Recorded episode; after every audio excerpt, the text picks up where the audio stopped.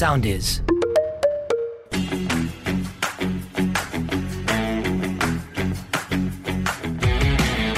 Ταξιδεύοντας με τη Μέρη. Για να περάσεις καλά στο ταξίδι χρειάζονται δύο πράγματα. Διάθεση και καλή παρέα. Είμαι η Μέρη Σκουφά και μαζί θα ταξιδέψουμε παντού. Είμαστε έτοιμοι; Φύγαμε!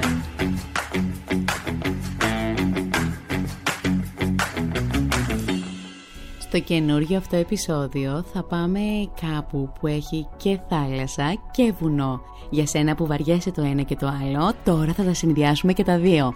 Και δεν είναι άλλος προορισμός από τον Βόλο. Γιατί δεν ταξιδεύω για να πάω κάπου, αλλά για να πάω. Ταξιδεύω για χάρη του ταξιδιού. Γιατί το σημαντικό είναι να μετακινείσαι. Άσε τα ταξίδια να σου ανοίξουν το μυαλό και η αγάπη την καρδιά. Γιατί όπως είπε και ο Καζατζάκη, κάθε τέλειος ταξιδευτή πάντα δημιουργεί τη χώρα στην οποία ταξιδεύει. Α βρούμε ένα όμορφο μέρος και ας χαθούμε. Άλλωστε, τα ταξίδια είναι το μόνο πράγμα που αγοράζεις και σε κάνει πλούσιο. Ένας ολόκληρος κόσμος είναι εκεί έξω και περιμένει να ανακαλυφθεί. Όπου κι αν είσαι, να είσαι εκεί. Ξεκινάμε.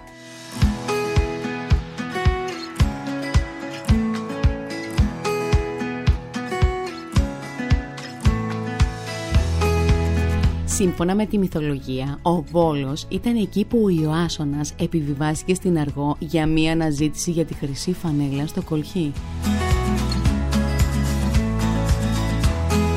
Από πού βγήκε αυτό το όνομα του Βόλου, ορισμένοι λένε ότι αποδίδεται σε παραφθορά του αρχαίου ονόματος Ιολκός.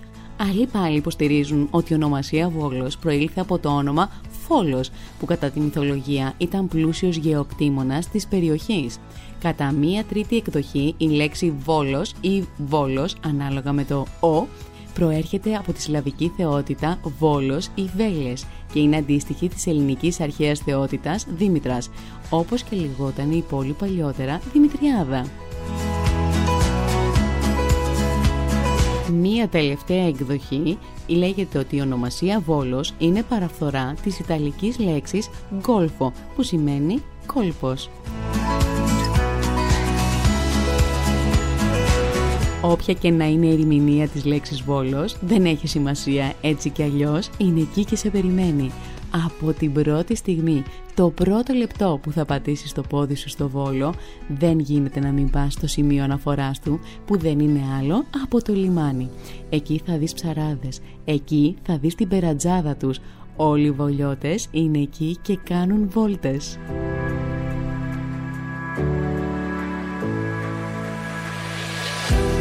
Όπως όλες οι πόλεις, έτσι και ο Βόλος έχει την παλιά του πόλη.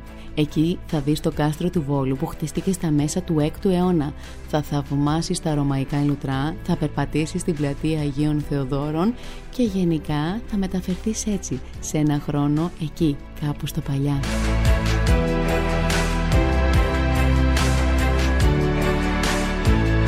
Ήρθε η ώρα να ξεκινήσουμε τη γνωστή μας βόλτα. Εκεί στο λιμάνι θα δεις αραγμένη τη μυθική αργό. Το ξέρεις ότι είναι εξακουστός ο Βόλος για το μύθο της αργοναυτικής εκστρατείας, για τον Ιάσονα από τον Ιολκό που ρίσκαρε με παράτολμη αποστολή για να πάρει το χρυσό μαλλοδέλας. Κι όμως η αργό είναι ο ζωντανός μύθος που στις μέρες μας υπάρχει και βρίσκεται δεμένο στο λιμάνι του Βόλου. Χάζεψέ το.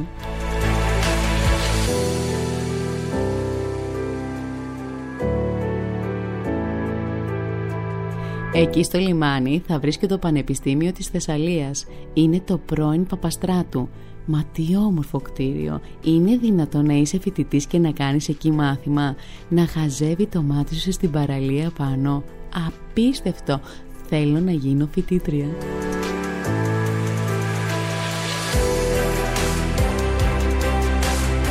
Πρέπει οπωσδήποτε να δεις τον ε, ναό του Αγίου Κωνσταντίνου και Ελένης. Ο ναός του Αγίου Κωνσταντίνου και Ελένης χτισμένος το 1936 σε σχέδια του αρχιτέκτονα Αριστοτέλη Ζάχου. Περπάτησε στο πάρκο του Α Κωνσταντίνου. Πρόκειται για την πρώην πλατεία Γεωργίου του Α στην παραλία του Βόλου. Διαμορφώθηκε σε πάρκο αναψυχή στη δεκαετία του 1920 σε σχέδια του αρχιτέκτονα Κιτσίκη. Δες αυτό το υπέροχο κτίριο της Τράπεζας της Ελλάδος χτίστηκε το 1930 σε εννοκλασικό ρυθμό που χαρακτήριζε την αρχιτεκτονική δημόσιων κτηρίων εκείνης της εποχής.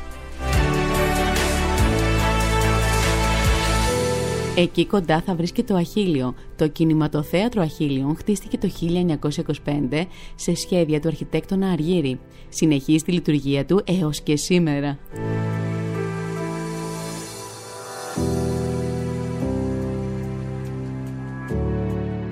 Συνεχίζουμε στο κέντρο τέχνης Ντεκύρικο. Βρίσκεται ακριβώς δίπλα στο κτίριο του Δημοτικού Οδείου και στεγάζει το Μουσείο Αλέκου Δάμτσα και στους εκθεσιακούς του χώρους φιλοξενούνται εκθέσεις οικαστικών και επιλογή έρχων της Δημοτικής Συλλογής. Αρχαιολογικό Μουσείο Βόλου. Θα βρεις πολλά από τα ευρήματα που ανακαλύφθηκαν στους συνολιθικούς οικισμούς του Διμηνίου και του Σέσκλου. Μουσείο Τσαλαπάτα. Εκεί θα βρεις πολύ ωραία πράγματα. Είναι ένα σπάνιο δείγμα διασωζόμενου βιομηχανικού συγκροτήματος στον ελληνικό χώρο. Εκεί θα βρεις όλα τα στάδια της παραγωγής πλήθυνων και κεραμών, την καθημερινή ζωή των εργατών που δούλευαν στο εργοστάσιο. Για σένα που σου αρέσουν τα αρχαία και πέρα από τα μουσεία, δεν γίνεται να μην επισκεφτείς τους αρχαιολογικούς χώρους Σέσκλο και Δημήνη. Εκεί θα ξεκινήσει ένα ταξίδι που θα σε πάει πολύ παλιά, πίσω στους προϊστορικούς χρόνους.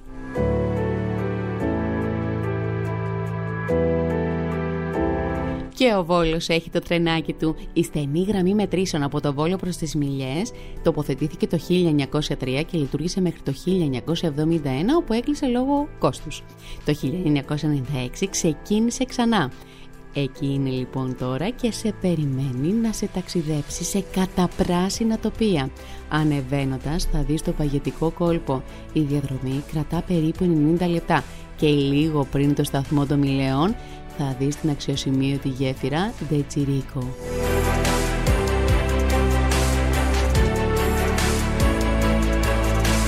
Και τώρα, αφού ξεκουράστηκες από το τρενάκι, φεύγουμε για λόφο της Γορίτσας, ένα φυσικό όριο πάνω από την ανατολική πλευρά του Βόλου. Ένας λόγος για την αναρρίχηση είναι για να δεις ολόκληρο το Βόλο, τον κόλπο του, το παγασιτικό κόλπο και το πύλιο σε μία μόνο άποψη. Αλλά υπάρχει και μία αρχαία ιστορία εδώ. Το 4ο αιώνα π.Χ. ο Φίλιππος Β της Μακεδονίας έκτισε μία πόλη με 5.000 κατοίκους. Στο υψηλότερο σημείο μπορεί ακόμα να δεις τα ερήπια της Ακρόπολης, ενώ μία σπηλιά κοντά στην εκκλησία της Ζωοδόχου Πηγής βρίσκεται η αρχαία επιγραφή Διός Μιλιχίου, απόδειξη της τιμής του Δία στην πόλη.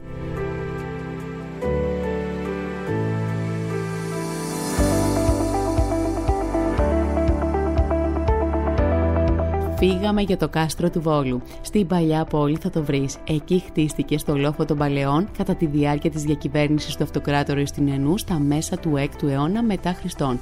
Δεν έχει πολλά για να δεις αυτή τη στιγμή, αλλά έχει μερικά έτσι, πώς να τα πω, μήκη των ανατολικών τυχών που εξακολουθούν να στέκονται σε ύψος 7 μέτρων. Μουσείο Θεοφίλου της Ανακασίας. Χρονολογείται το 1835 αυτό το βυζαντινό κτίριο και είναι ένα ορθογώνιο σχέδιο. Το σπίτι είναι ξεχωριστό λόγω του τι είναι μέσα. Στις αρχές του 20ου αιώνα, ο πολύτιμος λαϊκός καλλιτέχνης Θεόφιλος Χατζημχαήλ διακοσμεί το σπίτι με πολύχρωμες αφελείς τοιχογραφίε τοπίων, σκηνές μάχης, άγρια ζώα, άγριες μυθολογικές μορφές, λουλούδια και βότανα.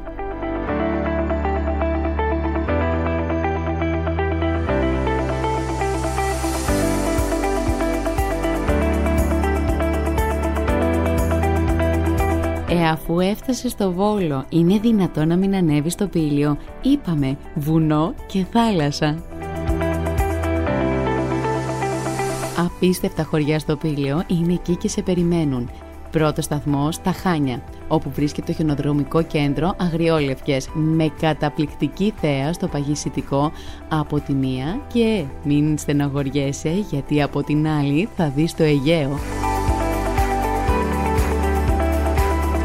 Σιγά σιγά προχωρώντας βρίσκουμε το Κισό, ένα χωριό κρυμμένο μέσα σε πυκνό δάσος, το οποίο συνθέτουν πλατάνια, οξιές, μιλιές, καρυδιές, έλατα. Μακρινίτσα, το φημισμένο μπαλκόνι στο πήλιο. Φημισμένη και εγωιτευτική είναι εκεί και σε περιμένει. Ίσως είναι στην κορυφή της λίστας με τα χωριά που πρέπει να δεις στο πήλαιο, αλλά όχι μόνο αυτή, υπάρχουν κι άλλα πολύ όμορφα χωριά. Εκεί θα δεις τη γνήσια πυλωρίτικη αρχιτεκτονική. Θα περπατήσεις στα γραφικά καλντερίμια και θα απολαύσεις τη μοναδική θέα στο Βόλο και στα νερά του παγιστικού κόλπου. Εκεί ψηλά ταινίζοντας τη θέα μπορείς να βγάλεις υπέροχες φωτογραφίες. Μην το αμελήσεις γιατί πραγματικά η ομορφιά η δικιά σου με τις θέας θα είναι απόλαυση.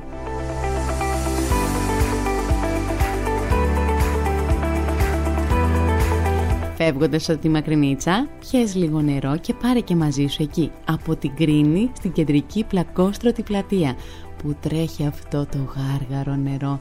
Άκου, άκου τι ωραία που τραγουδάει. Ε, ε, μη φύγεις, ξέχασα να σου πω κάτι βασικό ότι εκεί πέρα το 1934 στη Μακρινίτσα πήγε ο Ελευθέριος Βενιζέλος και αυτός την ονόμασε μπαλκόνι του πηλίου και όχι άδικα είναι εκεί που εσύ έβγαλες πριν από λίγο τη φωτογραφία σου όχι συγγνώμη, είχε άδικο που την ονόμασε μπαλκόνι δεν βλέπεις τα πάντα από κάτω Επίσης, το 1969 γυρίστηκαν οι περισσότερες σκηνές ταινίας «Η δασκάλα με τα ξανθά μαλλιά». Ναι, ναι, με τη βιουκλάκια του Παπαμιχαήλ. Έλα, γίνε εσύ η δασκάλα του χωριού ή ο ή λίγο άγριος Παπαμιχαήλ. Και τώρα που στα είπα όλα, δεν σε αφήνω να φύγεις ακόμα. Μία τελευταία στάση στο Μουσείο Λαϊκής Τέχνης και Ιστορίας Πηλίου γιατί αξίζει να ξέρουμε και λίγη ιστορία.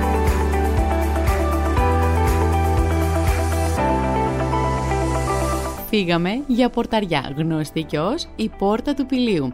Είναι ένα χωριό εξαιρετικό. Έχει μοναδική φυσική ομορφιά και είναι πολύ πολύ πολύ κοντά στο χιονοδρομικό κέντρο του Πηλίου, αλλά όχι μόνο, είναι κοντά και στη θάλασσα.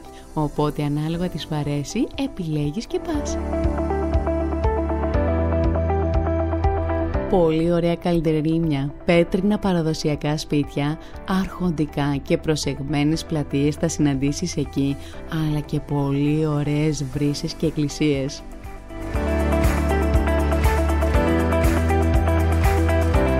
Για σένα που σου αρέσει το περπάτημα, εδώ έχω κάτι ακόμα. Μονοπάτι των Κεντάβρων στην ελληνική μυθολογία το πύλιο ήταν ο τομέας του Χείρονα, το Κένταβρου, που ήταν δάσκαλος σε ήρωες όπως ο Ηρακλής, ο Αχηλέα, ο Ιάσονας και ο Θησέας. Γίνε και εσύ ο δικός σου ήρωας και πάρε το μονοπάτι των Κετάβρων μέχρι την πλαγιά από το χωριό της Πορταριάς. Μία μικρή πεζοπορία που αξίζει να περπατήσεις μέσα στη φύση, να δεις αυτά τα καταπράσινα δέντρα και αυτά τα όμορφα γεφύρια. Έλα, ξεκίνα!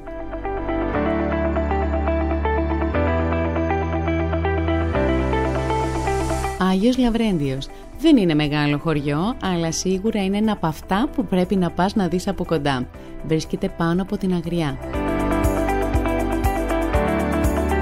Μην ξεχάσεις εκεί να δεις τη μονή του Αγίου Λαβρεντίου που χτίστηκε από μοναχούς τον 12ο αιώνα. Άλλο ένα όμορφο χωριό του Πηλίου σε περιμένει, Ζαγορά, ένα από τα μεγαλύτερα και ιστορικότερα χωριά του Πηλίου, χωρίζεται σε τέσσερις συνοικίες, της Αγίας Παρασκευής, της Αγίας Κυριακής, του Αγίου Γεωργίου και του Σωτήρα.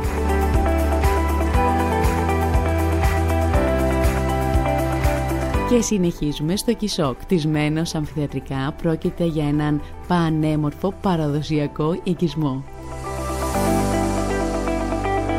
Άγιος Ιωάννης είναι πραγματικά φτιαγμένος σε ένα ειδηλιακό μέρος και μπροστά του απλώνεται το Αιγαίο Πέλαγος.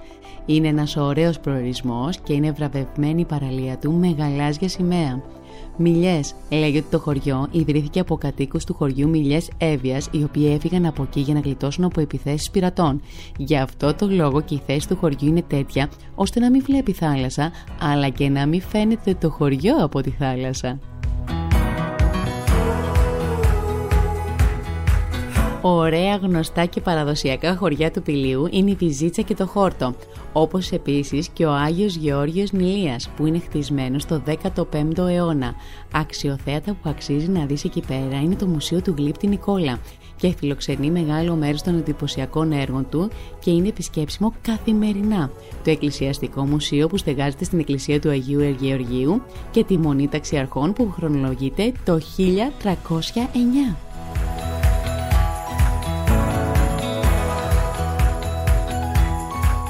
Πούρι, ένα μικρό χωριουδάκι τόσο τόσο δά. Σκαρφάλωσε στα σκαλιά και κοίτα αμφιθεατρικά που απλώνεται σε τρία επίπεδα. Λαύκος, ένα χωριουδάκι, έκπληξη, μία πλατεία για ξεκούραση, χάρη στα γιγάντια πλατάνια της που πλέκουν τα κλαδιά τους πάνω από τα τραπεζάκια της. Και τώρα ήρθε η ώρα να σου πω ένα μυστικό που θα το ξέρουμε εγώ και εσύ. Από εδώ ξεκινά ένα μυστικό μονοπάτι που διασχίζοντας μοναδικά πληρορίτικα φυσικά τοπία καταλήγει στην παραλία του Αγίου Κωνσταντίνου.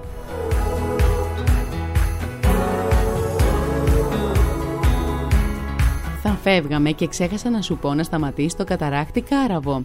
Εκεί κοντά θα βρίσκεται το Μουσείο Κομπολογιού Οπωσδήποτε να σταματήσει στην πλατεία της Χρυσούλας Γιόγα. Εκεί το νερό πέφτει από μικρό υψόμετρο δημιουργώντας ένα όμορφο, πανέμορφο, εξαιρετικό θέαμα. Εκεί πρέπει οπωσδήποτε να βγάλεις φωτογραφίες. Πού θα μείνεις στο Βόλο; Όπου αποφασίσεις. Κάθε γωνιά έχει και ένα υπέροχο ξενοδοχείο. Ενδεικτικά θα σου πω δύο-τρεις επιλογές, έτσι απλά για να στις πω. Αλλά πραγματικά μπορείς να βρεις ό,τι θέλεις.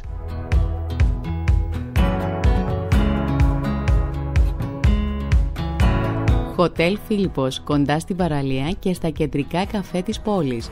Βόλος Παλάς φωτεινά δωμάτια με μοντέρνα διακόσμηση και θέα στο παγασιτικό, ξένια βούλουντο μοτέλ. Αν προτιμάς την άνεση που μπορεί να σου προσφέρει ένα ξενοδοχείο, τότε στο ξένια θα το βρεις.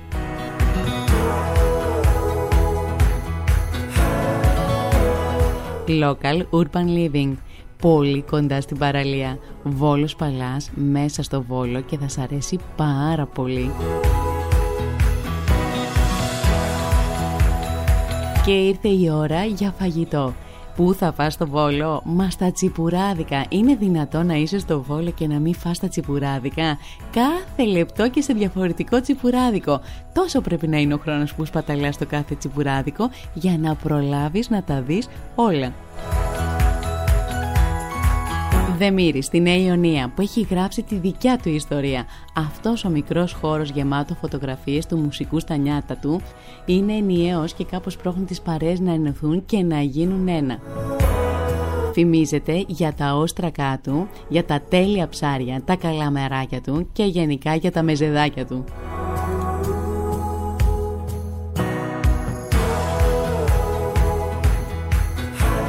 Κάβουρας. Σε ένα στενάκι ανάμεσα στην Ιάσονα και στη Δημητριάδους βρίσκεται ο Κάβουρας, ένα παλιό ιστορικό τσιπουράδικο.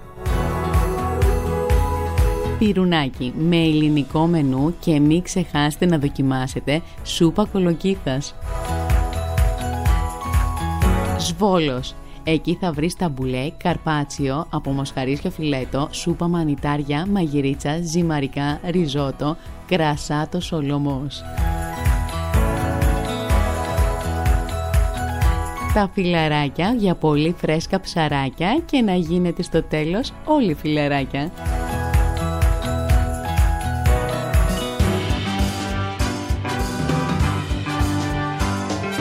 Γωνία. Εκεί θα βρεις τον καλύτερο γύρο της πόλης, έτσι με τα χοιρινά σουβλάκια, πανσετούλες, αραβικές και κυπριακές πίτες. Rainbow για πενιλί μπιφτέκι, τηγανιτές πατάτες και γενικά junk food που συναρπάζει. Στη Μακρινίτσα θα βρεις το εστιατόριο Πάνθεον στη κεντρική πλατεία και ξεχωρίζει για τη θέση του. Ταβέρνα Κατερίνα. Πολύ ωραίο περιβάλλον με απίστευτη θέα προς το παγασιτικό. Γευσοκράτορα στην Πορταριά. Εκεί θα βρεις τηγανόψωμο γεμιστό με φέτα, μοτσαρέλα και άνηθο, καραμελωμένα μανιτάρια, σαλάτα του κήπου με φρέσκα λαχανικά. Τα σκαλάκια είναι μια safe επιλογή για φαγητό μέσα στο χωριό.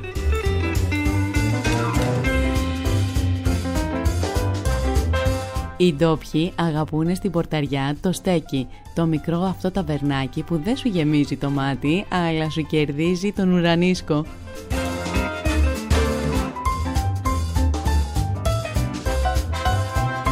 Στη Μακρινίτσα θα βρεις το καφενείο «Ο Θεόφιλος», όπου από το 1995 το κτίριο χαρακτηρίστηκε ως ιστορικό διατηρηταίο αφού χρονολογείται από το 1910. Εκεί παρήγγειλε τσίπουρο και ζήτησε να στο φέρουν σε παραδοσιακό πληρορίτικο μπουμπάρι για μεζέ. Μπράιτον. Εκεί θα βρεις τα παραδοσιακά πιάτα να πειράζονται και να απογειώνονται γευστικά. Σαλκίμι με επιρροές από ανατολίτικη κουζίνα, το Σαλκίμι τιμά την ιστορία και την κουλτούρα των μικρασιατών προσφύγων που καταστάθηκαν στα δυτικά της πόλης του Βόλου τη δεκαετία του 1920. Χουνκιάρ, μπεγετή και πιλωρίτικος πετσοφάι σερβίρονται στο ίδιο τραπέζι. Για πίτσα, στο Brothers Pizza Bar θεωρείται η καλύτερη πίτσα της πόλης. Τσιπουράδικο η Γιώτα. Εκεί στη Νέα Ιωνία θα βρεις αυτό το τσιπουράδικο όπου έχει όλα τα καλά της θάλασσας. Μύδια, κυδόνια, γυαλιστερές, μελιτζάνα, καπνιστή, πατατοσαλάτα μασαλία, τα ποδάκι ψημένο και μουρλια όλα. με ζεν. Όμορφη διακόσμηση, τσίπουρα, κριτική τσικουδιά, ούζο, κυπριακή ζυβανία και καταπληκτική μεζέδες όπως φρεσκοκαπνισμένος σκούμπρι, πεσκανδρίτσα με μουσα από παντζάρι.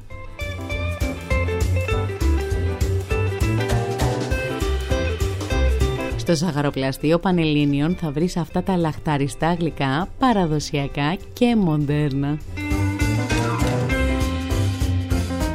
Αν όμως αρέσουν τα παραδοσιακά, θα πας στο σαχαροπλαστείο Μινέρβα. Εκεί θα βρεις παραδοσιακά γλυκά και μην ξεχάσεις να δοκιμάσεις πάστα φούρνου. Η σοκολάτα η λευκή, ό,τι σ' αρέσει.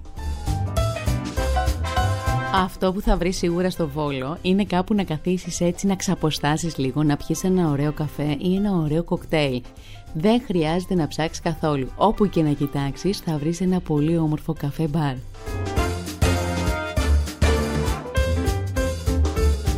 Πολύ ωραίο μαγαζί είναι η Χάρτα. Είναι ένα βιβλιοπωλείο καφέ τσιπουράδικο. Από τη μία είναι ο χώρος του βιβλιοπωλείου με έτσι ιδιαίτερα βιβλία και από την άλλη απολαμβάνεις καφέ και τσιπουράκι.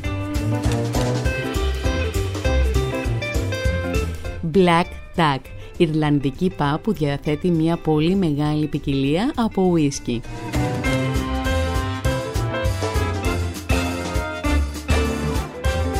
Red Nose που ήταν από τα πρώτα all day bar που άνοιξαν και θα απολαύσεις εκεί πολύ ωραία κοκτέιλ. Γκράπα βίνο και απερτίβο και γκρούβε μπαράκια που θα σου μείνουν αξέχαστα.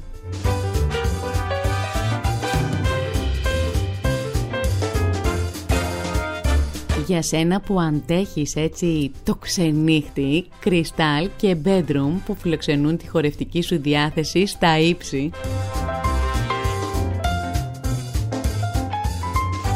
Loft και απέρτο για after hours διασκέδαση.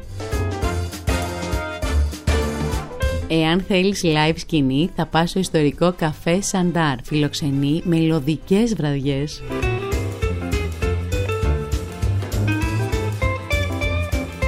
Φεύγοντας από το Βόλο, δεν πρέπει να φύγεις και να μην πάρεις τσίπουρο. Μα είναι δυνατό να μην πάρεις μαζί σου τσίπουρο. Εννοούμε με γλυκάνισο, αλλά αν το αντέχεις και χωρίς. Επίσης θα πάρεις πάρα πολύ ωραία τυριά. Μην ξεχάσεις να πάρεις μανούρι, το πλούσιο ανθότυρο, το λαστιχωτό μυρωδά, το κασέρι, βούτυρο, στραγγιστό γιαούρτι αλλά και μεγάλη ποικιλία αλαντικών.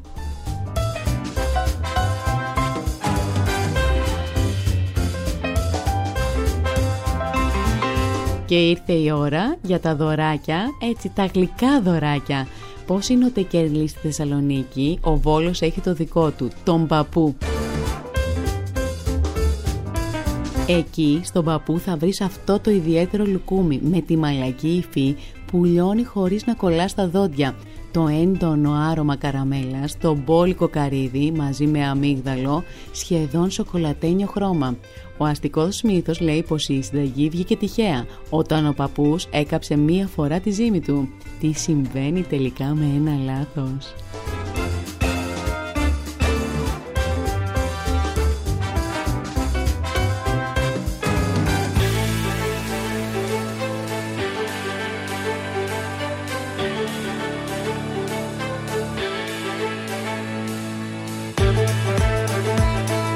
Αν πας χειμώνα, μην ξεχάσεις να ανέβεις στο χιονοδρομικό κέντρο του Πηλίου που είναι 2 χιλιόμετρα από τα Χάνια, έχει πολλές πίστες, σαλέ και πάρα πολλά πράγματα να κάνεις.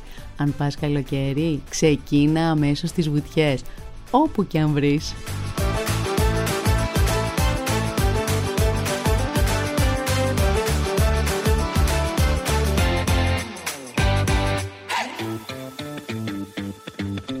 Ετοίμασε βαλίτσα, πάρε αυτά που πρέπει να πάρεις και φύγαμε!